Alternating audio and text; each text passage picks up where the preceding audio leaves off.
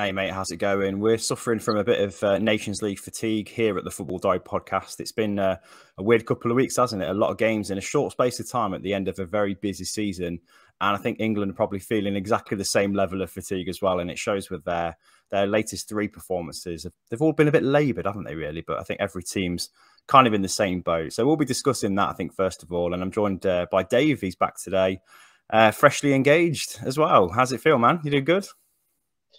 Yeah, great. Yeah, just uh, you know, enjoying the weather. Um, good to see you back. Yeah, congratulations on your good news. I'm going to um, dampen that spirit a little bit and talk about the Nations League and England's recent games as well. So yeah, it was a bit of a, a bit of a slog really to watch, wasn't it? More than anything, they only scored one goal over the three games, and that was a Harry Kane penalty. So yeah, difficult to analyze, as I say, when the team looks so tired. Um, it was a weird set of performances, really can we draw any kind of conclusions from it so far? And, and are you concerned for England so far with the World Cup so close?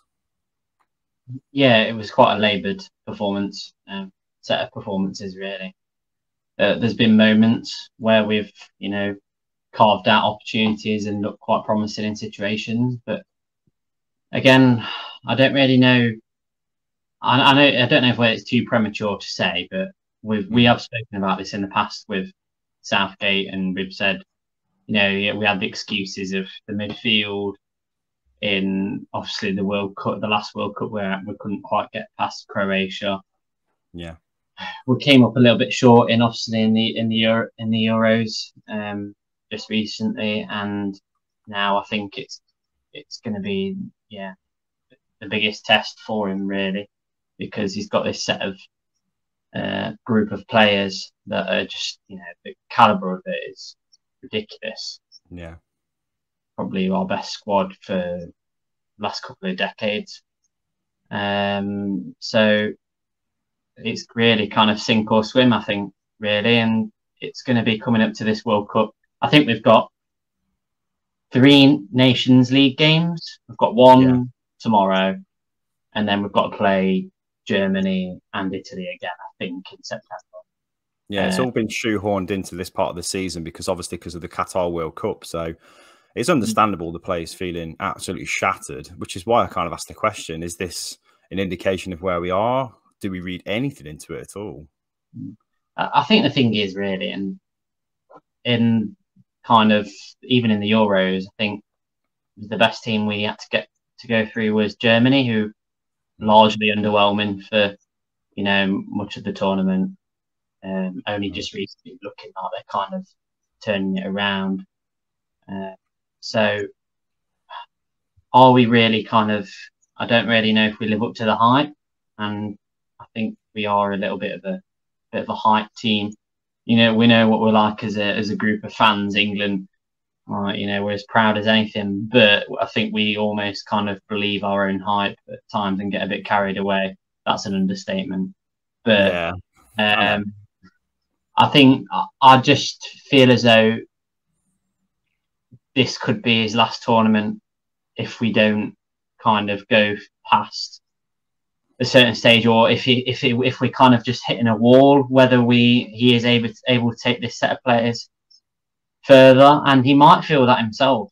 You know, he might feel deep down, you know, Gareth Southgate, as, as you know, as proud as he is and as stubborn as as um, you know, we know managers are. He might feel that somebody who has a better coaching resume can come in and take this, you know, England team and, and win something. Because I think he's actually said words to that effect. He said, "I don't want to outstay my welcome." So once this tournament's out of the way, you know, if, if he gets the feeling that he's not either wanted or he can't take the team further, I think he'll step away anyway. Knowing Southgate, that's a strange thing. But obviously, is it the FA? Didn't they give him a new deal? Which yeah. I felt as though that's that just feels like Man United to me in offering Solskjaer a new deal, offering Jose Mourinho a new deal, and not backing him. I just felt I just think that's a little bit premature. I think the, the wise thing to do would have been to see how this tournament goes, and I, I don't, you know, it's Gareth Southgate. No, no disrespect to the guy, I can't see him jumping into a big club in club football because he's proven yeah. he's not proven that he can do that. So it's not as though he's going to be, you know, busting a gut to get out and get join obviously a bigger club. If we're, you know, we're, I think the FA, by all means, we're fully in the right just to say, would be just to say, you know, we'll see how we go in this next year. Um, and then have talks on the back of that. But I just feel as though yeah. they've kind of um, dug themselves into a little bit of a hole, really. I guess, well, we're talking about the future of Gareth Southgate. Like, we're in a really big hole at the moment. And obviously, the World Cup hasn't even happened yet. But that's the kind of feeling around the camp, isn't it? When you've had three games in a row where you've not won and you've only scored that one goal. And there's been concerns about the amount of goals that England have scored lately that haven't come from Harry Kane or Raheem Sterling. I think obviously Kane himself has got like 50 international goals now. And the rest of the team combined had, I think, 49 for the squad, which is, think, you know, it's not very prolific, is it? I mean, you hear a lot of the players speak about kind of glowingly in terms of you know the team spirit and mm. how much they enjoy playing for England when they go away, and it's a breath of fresh air. But good vibes only take you so far. Um, that's the thing. There's shades of Solskjaer with Southgate, isn't there? Because he rode on good vibes for ages. Yeah, a little bit, and it's kind of you know whether we're getting where we are on this pathway now, I suppose, whether it's kind of approaching the litmus test and whether it is kind of at an end um, after this World Cup campaign. Who knows? We'll, we'll just have to see. But we, we haven't been really convincing in any of these games. No, I think for me, Southgate looks just terrified of of really messing up, and I think his formations and his players kind of show that. I think he always plays far too defensively for the, the, the setup and the players we've got, and he tends to have what a front three or four players, and the rest are all fairly defensive. He's even been playing like Bellingham and Rice in deep positions as well. I think just because he's worried about any kind of threat from the opposition, and England shouldn't be like that. We should just try and outscore everybody, surely. The thing is, as well, I saw somebody speaking about it. If you know, if we're going to play this way, we're going to set up this way. Mm. Why have we not got somebody like Jose Mourinho in charge of the team? Because he knows how to win games and win in that style. And if he had that set of players, I, honestly think he could do a good job with England personally. I don't, obviously, he's, he's in a job at Roma, and, but I just feel as though there's the capacity there in that team to pay a lot more expansively than, than we are. Um, especially with some of the young players that are coming through. I mean, if you look mm. at some of the players that are in the squad now that weren't weren't at the World Cup couple of years ago, two or three years ago, mm. there's so many talented individuals, the likes of Phil Foden, Reece James. I thought Reece James played quite well against um, Italy. Was unlucky not to get an assist if it wasn't for that Sterling missed opportunity from about mm. four minutes out. Um, so there's a lot of there's a lot of potential, and it's just kind of about unlocking that now. And it's I'm not sure whether uh, Southgate's capable of doing that. Well, that begs the question, really. What does Southgate need to give him confidence to unleash more attacking players in a system that kind of services them as well? Because we've even got Reece James, like you say, Trent Alexander Arnold, really attacking wing backs, full backs, you know. Um, the left hand side's a bit of an issue because he keeps playing Trippier down there. And without Chilwell and Shaw, there's no obvious replacement for them, except maybe Saka. I think I probably have given him a chance as a left back. But he, yeah, he seems intent on trying to get the midfield heavily stacked to be defensive rather than go forward. And we've got someone like Bellingham in the ranks now. I just wish you'd unleash him. I really do. I don't know why he persists with Phillips and Rice together anymore. We don't need to play the two of them. So he just needs to let the shackles off a little bit and uh, you know, let these attacking players do whatever they they need to do because they do it for their clubs and they do it really well. You know, they're very elite players, and I think Southgate isn't quite used to handling that. Still, you know, it still feels like he's a little bit out of his depth. And um, I know that sounds like it's a bit over the top statement, and we're so premature um, saying things like that, but. We've seen three games in a row now where the approach has been so difficult to gauge. You don't know what his actual preference is, do you still? And I think Miles has said it a few times when he's been on the pod that England's identity is, is so difficult to kind of highlight. And the players that would start for England are really hard to predict at the minute, bar maybe two or three. So that's the difference for me when we watched Germany play against them. I think Germany looked like they were evolving. You know, you could tell that Hansi Flick's kind of moved away from the Jogi Löw era and he's put his identity on the team. Um, players like Havertz are having a team built around them. So they were looking, you know, although a bit tired still, they looked like they had some kind of tactical direction to go in. Southgate, I'm not so convinced he has. And I think that's his limitation personally. Yeah, and I don't think you, you know, I don't think you were kind of over exaggerating um, over what you were saying about kind of he's obviously got his limitations. I feel as a boss, and I, I honestly believe that if he was going out of the job tomorrow, would big clubs all over the over all over Europe be queuing up to to bring him in? I, I don't think they would. Um, I think the FA are genuinely scared though about the alternative to Southgate because I'm not even sure they'd be, I don't know, comfortable appointing a foreign coach at the moment. You know, I think they'd rather go English. So who's the alternative? You've got Eddie Howe, who's just taken on a massive project.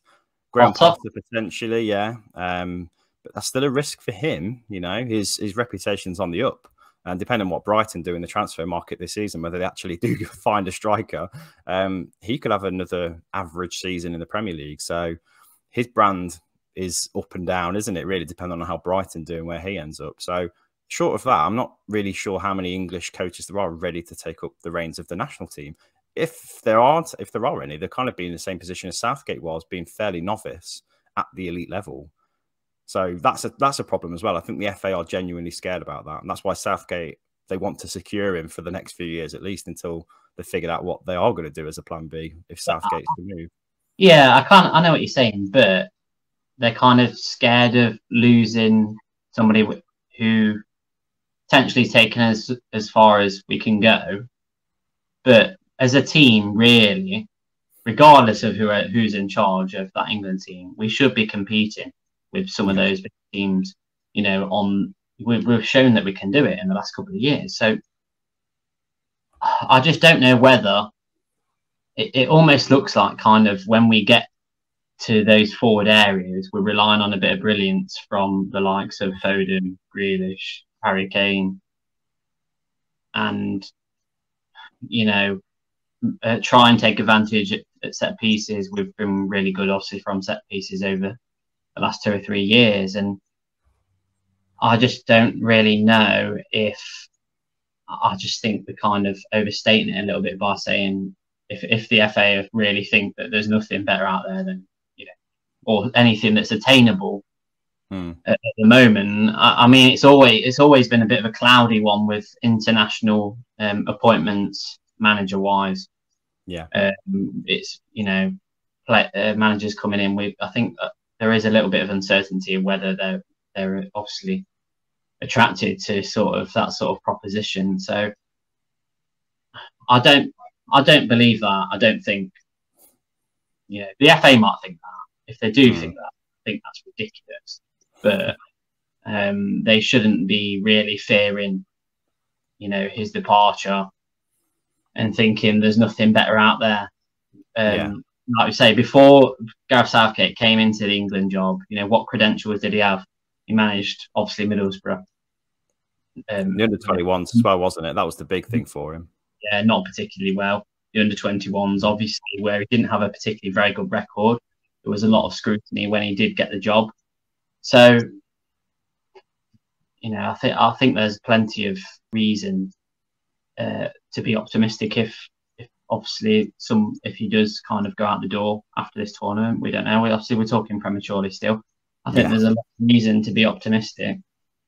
So yeah, we are being premature. That's the thing. But I think the mood is a little bit deflated at the minute. We expected a bit more, didn't we, from the last few games? And you know, England, Italy was meant to be revenge. never, never came close to being revenge. The thing, it, really? the thing is, obviously, the last the last Nations League we had, it was actually quite a, a bit of a breath of fresh air. But yeah, it's been a bit of a damp squid, really. Um, well, that's my next question. I mean, it's, it's the timing of it is is just difficult because of the World Cup, but I mean, it's just devaluing the Nations League by some degree by shoving it in at the end of the season. only so many times, only so many, you know, excuses you can use, and so many times you can use an excuse as fatigue. But look, we've just played three games and we've looked, you know, below par mm. in every single game. And if we do enjoy, if the players do enjoy playing for the national team as much as they say they do, I don't oh, honestly look. They've had they've come back from a break. They've been on holiday for a couple of weeks, so really they should be chomping at the bit to kind of put a marker down and really looking to cement a place in that England team because there's a few areas the, on in that team sheet that are still up for grabs, well, well and truly. So I don't I don't believe in the the fatigue um, notion. I just think it's a uh, you know there's a few players in there have played a lot of games this season, but yeah. still, um, they should be really looking to kind of make make a mark. Which players do you think have made a mark for good or bad then? Because I mean, personally, I was really pleased to see Tomori start. Uh, Fikayo Tomori's had a really good season with Milan, so it's nice to see a dependable looking centre back um, as an option for, for Harry Maguire because you never know what his form and confidence are going to be like. Uh, and also, Aaron Ramsdale had a pretty good game, made some really good saves, didn't he? So the two of those for me look positive. What about you? Yeah, I agree with what you're saying there. I thought Ramsdale had a good game um, in the last game, and obviously Pickford didn't cover himself in glory with um in the first game. Mm. So you could, I mean, that could be that spot could be up up for up for grabs, really. Um, especially depending on how the goalkeepers begin the, the new season. It could be. I mean, we're we're used to kind of looking at the previous season, obviously with mm. tournaments, with international tournaments, but because we're going to be going into, you know, with a new season and having the international tournament in the middle of the season, it's going to be an interesting one, really. It could be mm. a case of some players making a, a stake for a claim at the very last minute, just based on the back of how well they're performing in, you know, at the beginning of the season. So, Reece James, I think, I thought he had another good game, looked quite solid at the back as well. Um, mm. He showed how how he's such a good crosser of the ball. I think mm. more often than not, when he when he does get his crosses in, I think he's I think almost I'd say he's probably on par with Trent, really, mm. in terms of his crossing.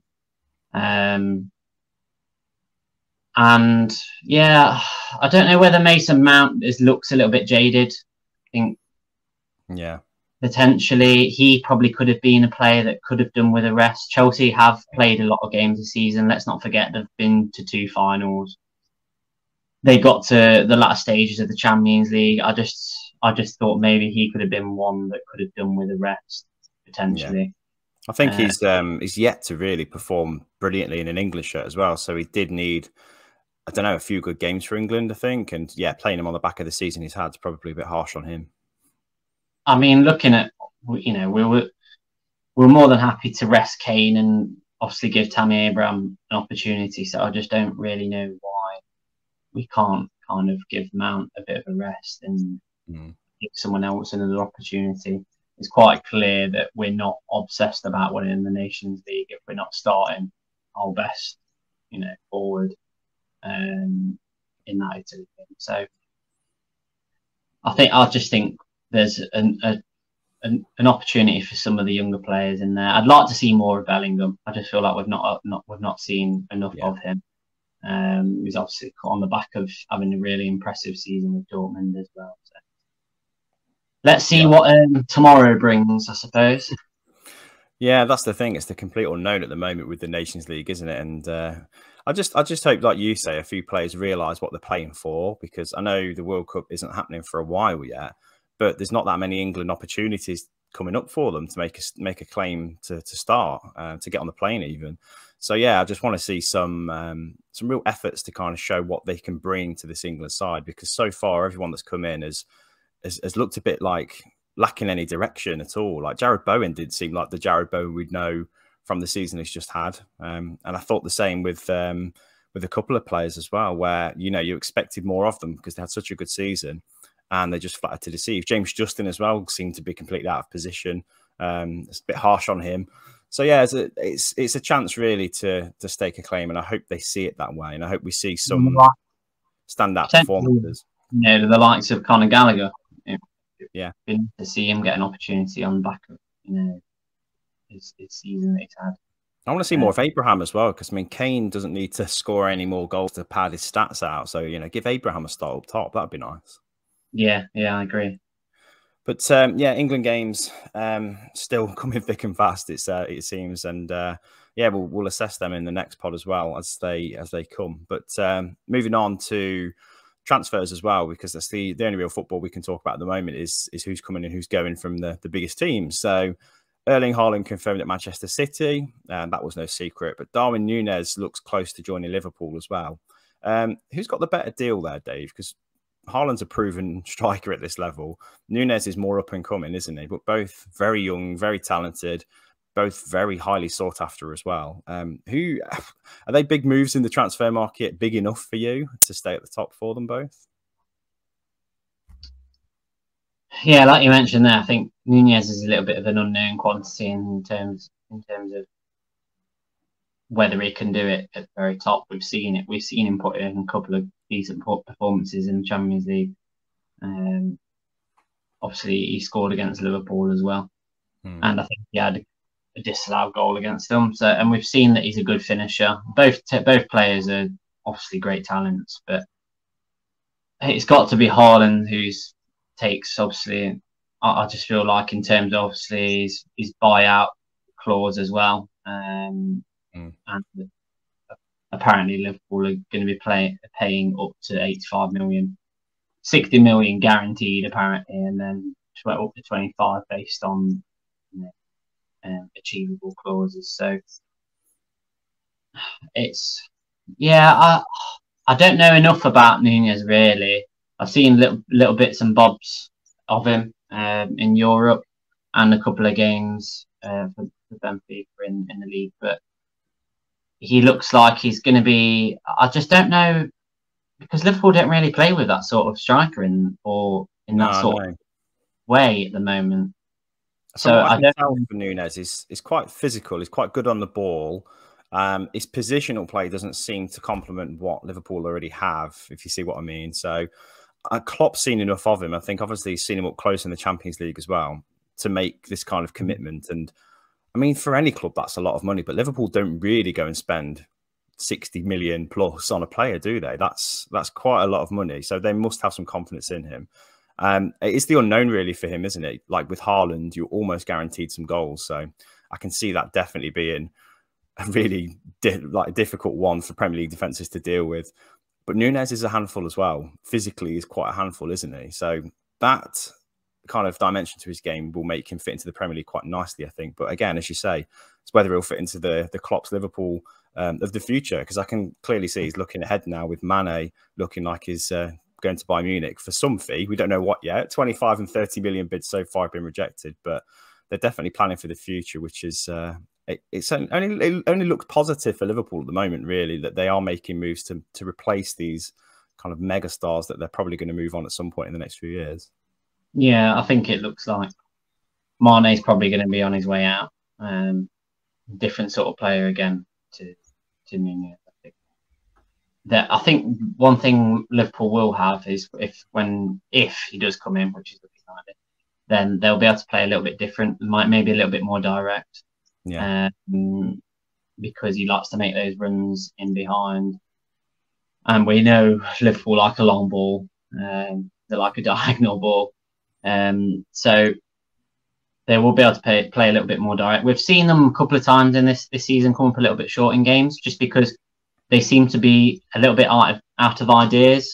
They they tend to be kind of swinging crosses in, and when you've got obviously, you know, forward players the likes of Jota, Mane, and um, Salah, they're obviously not the tallest tallest of players, so we'll offer something a little bit different. It'll just be interesting to see how they approach games when they do play in, and just kind of how it affects the balance in their team. Mm. Uh, because we've not really seen them have a sort of player when they were when they tend to play Firmino, he tends to sort of play a little bit kind of almost like in a false nine, sort of where he will link mm. obviously the two wide players. So it will be a, a different a different uh, setup, I can imagine. So it would be interesting to see how that works. But yeah, yeah like you mentioned there, Haaland is proven really. He certainly can do it on the international stage. Um, as well as in the Champions League. So he's only, he's only going to score goals at Man City. Whether that'll be enough to win the Champions League, that's another thing. But I suppose we'll see. Well, Real Madrid look like they're making moves as well in the transfer market this summer for the for the good. They seem to replace in their midfield plays quite nicely. They already had Camavinga there, and they've just signed uh, Aurelien Tchouameni as well, who looks like a, a great purchase, doesn't he? Their midfield is is ready to go for the next fifteen years, isn't it? Uh, once the uh, the megastars they've got already there move on, so yeah, maybe the Champions League's not a foregone conclusion for City after all, hey? Mm, no.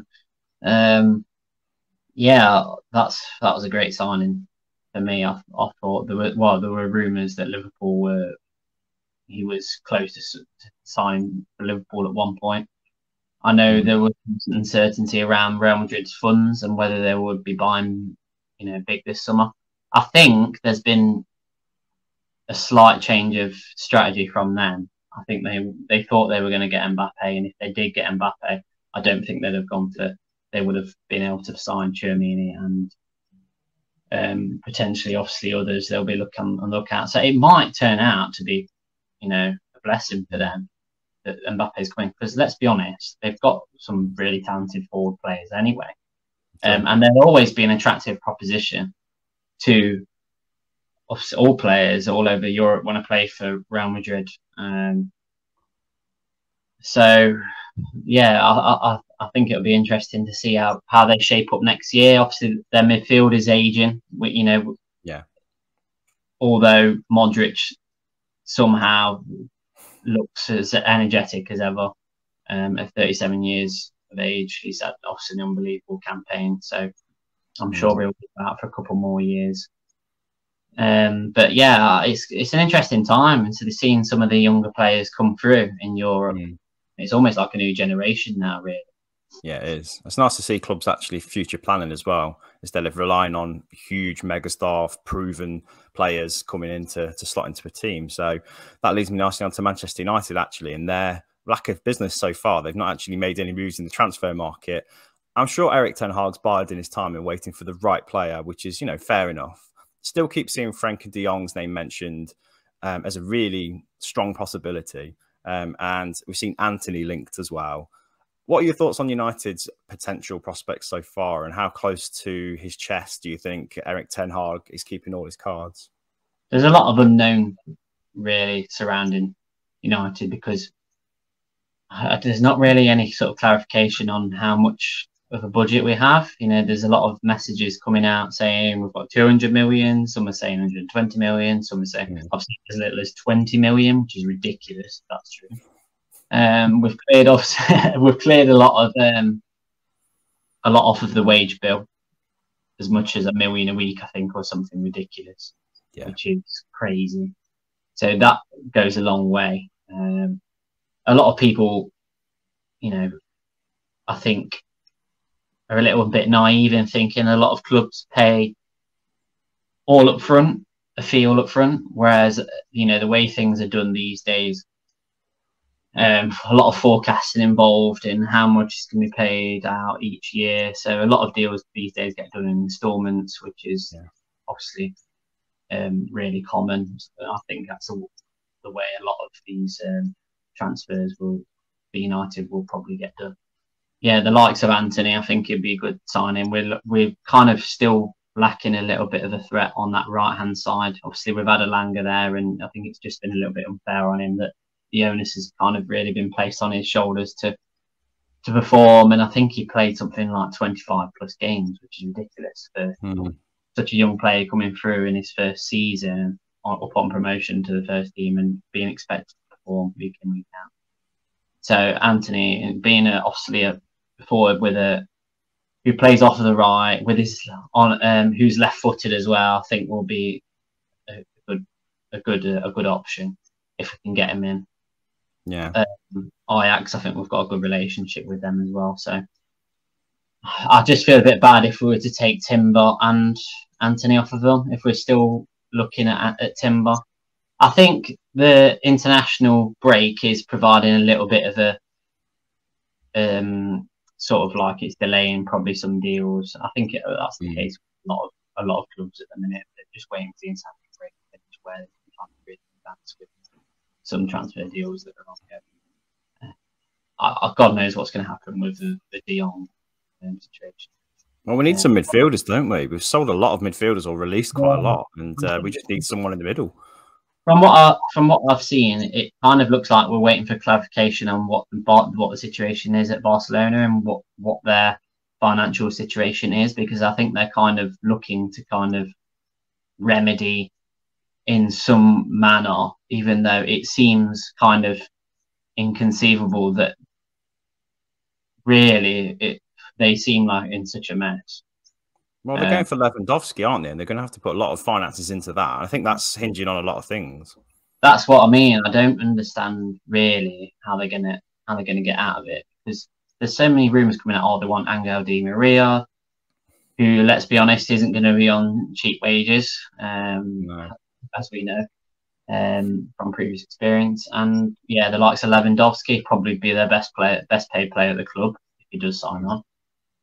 Um, so yeah, it, it seems unlikely that you know they they won't have to sell some of their players, um, mm. the like young.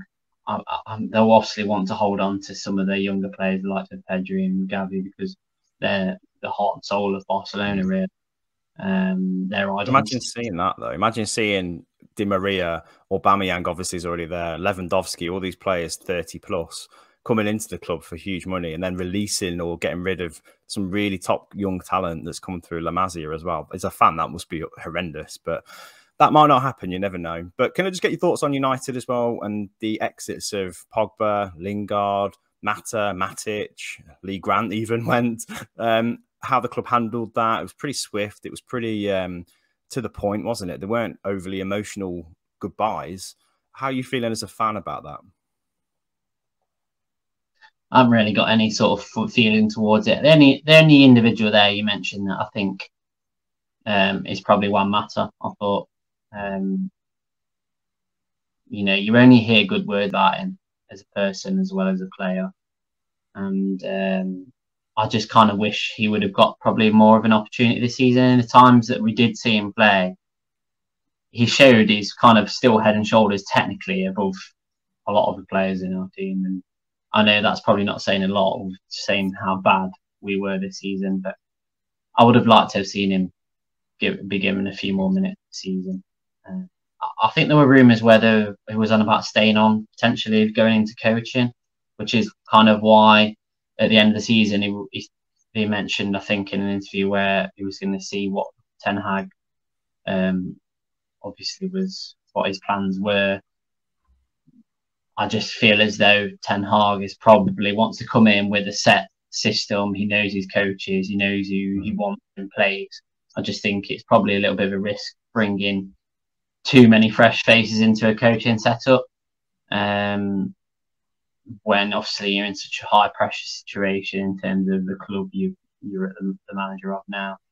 Uh, I, I, I wouldn't be surprised to see Mata back at United in some form um, in the future after he's finishing finished playing. Uh, there's not been any word on or any rumours of, of, that I've seen anyway of where he's going next. But um, yeah, for the rest of the bunch, I'm yeah, I, have uh, I've no ill, Ill feeling to, to any of them at all, but I'm just happy, really, kind of that we're at the end of this road where kind of all the toxicity hopefully will be will be gone, and we won't be getting leak after leak every single week. Mm. Uh, the only other player who apparently might be looking to go uh, is obviously Dean Henderson. We don't really know what's going on with him. He's linked with Castle um, with a move away. I feel like he just needs to move out, if, especially if he's not guaranteed as, for num- as number one. He needs yeah. to play football. Um, so I just feel like in the best interest of in terms of the club and Dean Henderson, he should really be getting a move away. Well, we'll see how uh, Ten Hag prefers to set up with the goalkeeper because he's not a sweeper keeper by any means, David De Gea, is he? So maybe he he'll be a ruthless uh, Pep Guardiola style culling like he did with Joe Hart and get the right goalkeeper in that suits the system. You never know, but that would be extremely harsh for a club legend yeah, like De Gea, wouldn't it? I, I, know what you're saying. I don't think De Gea is does suit a, a Ten Hag team. No, personally. um, distribution wise, he's I just don't think he's good enough. But I just feel as though I feel as though this bedding in process, there's bigger problems in that team, bigger um, problems that need, you know, that need solving. Uh, yeah, like you mentioned there, the midfield, big big issue. We need to be, we need to make sure that we're not biting off more than what we can chew. There's only so many things you can solve in one transfer window, and De Gea being in the team for another year or two isn't an issue for me. Yeah, I agree either way, a lot of options for Erik Ten Hag to consider. Uh, we knew that was the case. Um, that's all for this week, Dave. Um, there's not really much football between now and next Monday either when we record again. So I think is England Hungary on the Tuesday. Um, and that's pretty much it, apart from the rest of the Nations League games taking place. So we'll see what transfer news comes our way in that short space of time. And hopefully some United uh, movement happens. We'll have Miles back on the pod as well. Um, if you want to subscribe to the channel, it'd be a massive help on YouTube because we are growing uh, at a slow rate. It'd be nice to get some uh, some viewers. So if you like what you see here, please please do hit subscribe. It really helps the channel going forward. Uh, until next week, Dave. Really appreciate your time. Thank you, mate. Congratulations again on the engagement, and uh, speak to you soon. Cheers, mate.